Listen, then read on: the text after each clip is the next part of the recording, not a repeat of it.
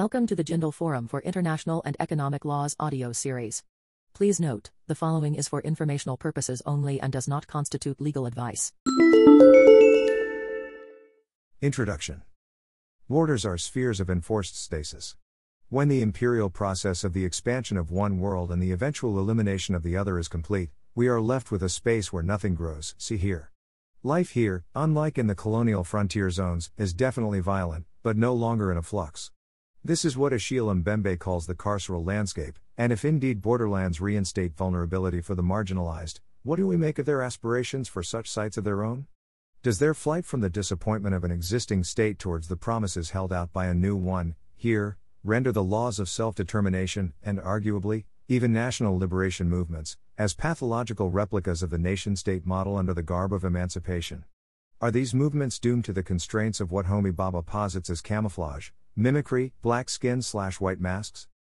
Or is there a more scandalous, more hopeful tomorrow? In this essay, we argue for such a tomorrow by problematizing the seemingly unsurmountable affinity between self-determination movements and the eventual creation of a nation-state. The language of self-determination. To offer a definitive answer to this question, we must first acknowledge that self-determination cannot be rushed to an ideal conclusion. Concerning projects of self-determination that often carry the moral baggage of gross human rights violations, Edward Said argues that hardly anyone can be expected to drop the quest for national identity and go straight to a history transcending universal rationalism. The significance of this process is impressed upon us by the realization that the marginalized are not fighting for ideas, as Amílcar Cabral remarks, but to win material benefits, to live better and in peace, to see their lives go forward, to guarantee the future of their children. It is for this reason, grounded in real suffering rather than ideals up for debate, that self-determination remains, in the words of Karen Weitzberg, a powerful and important language for peoples the world over. It is a prescient observation by Mbembe, therefore, on the business of borders, they are meant to be crossed. The language of self-determination is inevitable.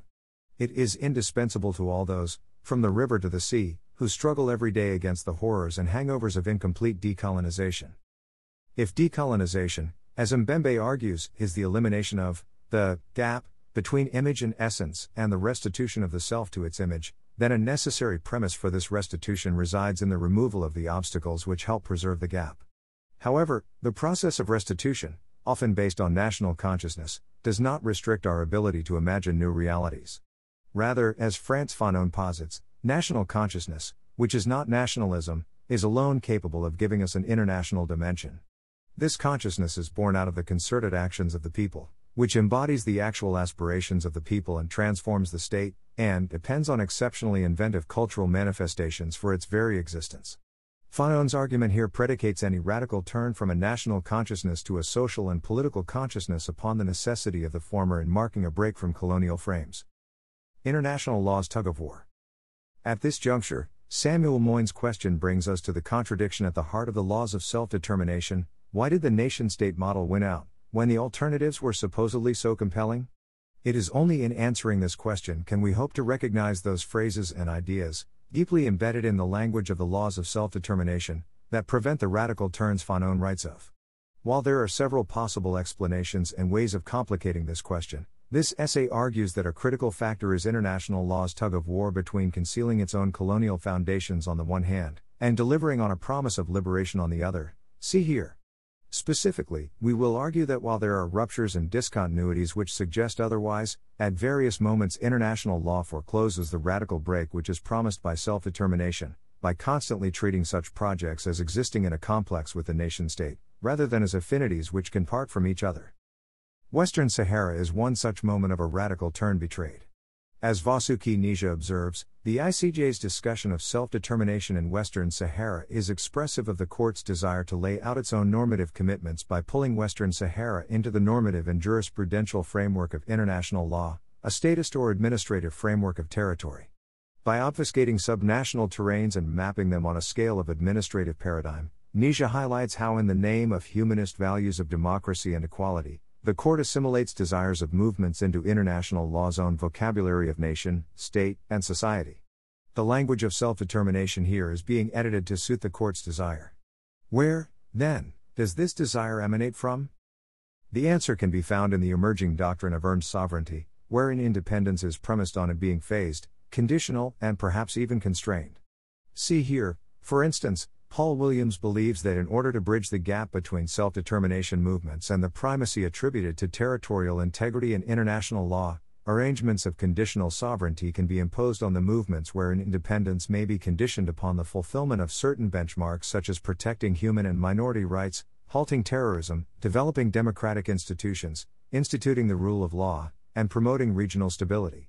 However, this new standard of civilization can easily mirror the old mandate-slash-trusteeship arrangement in which territories were prepared for independence under the tutelage of colonial masters, see here. In a post-colonial world, this tutelage evolves into what Kwame Nkrumah calls clientele sovereignty, an insidious way of controlling a state by means other than political ones. It is only apt, then, that Nkrumah himself called such a situation the last stage of imperialism. Irrespective of whether the outcomes demanded of a liberation movement are responsible, international law risks foreclosing their different imaginations. It is only willing to understand the other if it conforms to its own standards. If these standards are rejected, a tantrum to refuse existence follows. This is what Said captures in his reading of Sigmund Freud in what is a definitive aspect of the colonial project, a treatment of the other, but always an other recognizable. The possibilities within international law. Such a foreclosure, however, does not necessarily translate into a call for abandoning the project of international law altogether. Rather, the call remains to revisit closely the possibilities and breaks that international law allows.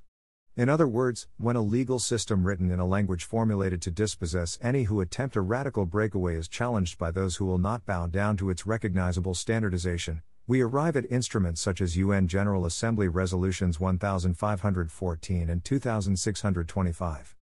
Resolution fifteen fourteen posits self-determination as an inviolable right to complete freedom, emerging at a time when the African states in the U N were beginning to challenge the manner in which, as Adam Getachew highlights, the anti-colonial right to self-determination was being articulated. The debate in the General Assembly centered around the rightlessness of colonial subjects, and the declaration of subjection to foreign rule as a form of colonial bondage that denied its subjects human rights and dignity. The resolution declared in no uncertain terms, under its third principle, that any inadequacy of a people's social and political institutions should never serve as a pretext for delaying independence. This focus on decolonization meant that the resolution embodied a specific critique of empire as enslavement, wherein it sought to challenge the Westphalian sovereign order by advocating a demand against imperialism and raising a claim for equal international membership. By moving away from the paternalistic gradualism which was sought at the end of the Second World War, the third principle of fifteen fourteen highlighted the immediate demands of self-determination to allow for a more internationally equal society. Resolution twenty-six twenty-five goes even further than fifteen fourteen by allowing for the free association or integration with an independent state or the emergence into any other political status freely determined by a people. The language here marks a shift from the imagination of fifteen fourteen, since the anti-colonial arguments of fifteen fourteen were still rooted within the conception of a nation-state. twenty-six twenty-five, in contrast, allows us the possibility to follow through on the promise of a society not bound by the nation-state paradigm. Not only does it recognize that imagining a society outside said paradigm can only follow from the foundational value of self-determination, it also showcases the traveling capabilities of self-determination, where the framework can be reinvented in order to advance a serious challenge to the dogmatic underpinnings of the nation-state. Challenges to radical readings. Subsequently, the removal of burdens which envelop the colonial melancholia remains integral to any sincere support that we accord to the movements of the oppressed. In the case of Western Sahara, as Nesiah notes, the court cites Resolution twenty-six twenty-five to merely emphasize the fact that status is to be freely chosen, thereby missing the opportunity to understand any political status as a radical, but possible, outcome.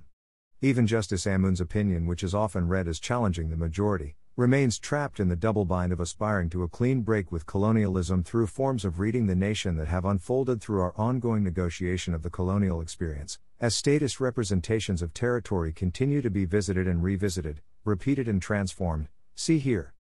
Concerning Resolution fifteen fourteen, Getachew shows how the subjugation of peoples to alien subjugation, domination, and exploitation was read within the U N as simply a denial of fundamental human rights. Therefore, while rightlessness was indeed a key focus of fifteen fourteen, it spoke of rightlessness in a colonial context, not a universal one. In fact, By robbing one thousand five hundred fourteen of its connection to the empire as enslavement paradigm, the economic critique was lost. It was a betrayal of a resolution that had aimed to indict how the denial of human rights and exploitation of Africa was a direct result of the economic design of colonialism. Moreover, the fact that doctrines such as earned sovereignty emerge in international law even now is testament to the conservative treatment of radical breaks in the field. And while we believe that narrow and biased readings do not render the initial promises of such resolutions futile, one thing is clear: the question is not whether self-determination movements can be imagined radically, but rather, will international law let them? Before concluding, we must remark that statism should not be understood as being necessarily detrimental to the pursuit of self-determination. As the concept of Ghana's right to abode demonstrates, there can be attempts at destabilizing the rigid notions of territorial integrity within archaic confines. Rather, the plea remains that as we embark on a planetary enterprise, a radical openness of and to the world, a deep breathing for the world as opposed to insulation, see more here, we must first adhere to the desires of the oppressed, rather than dispossessing them of their aspirations and trapping their future inside borders of a colonial construction. We must, as Getachew puts it, register that various anti-colonial nationalists weren't merely nation builders but rather, were constantly attempting to map out a dialect between the domestic and the international. This dialect is perhaps best captured in the words of Muhammad Al Fatouri, which echo the sentiments of all oppressed peoples the world over. Greater than I am no longer a slave to my chains. I am no longer a slave to a decrepit past. We have revolted against ourselves, and erased the disgrace of servitude. Dash. Jibran Mansour is a second-year L L B student at Jindal Global Law School, and a graduate in political science from Ashoka University. Eritro Bose is an economics graduate from Ashoka University. Dash. Author's note: we are thankful to Aman for closely reading the first draft of this piece and suggesting edit-slash-other readings, without which the paper could not have taken its final shape. Dash. Image, James Gilray, The Plum Pudding in Danger; or State Epicures Taking un Petty Super, February twenty-sixth, eighteen oh five.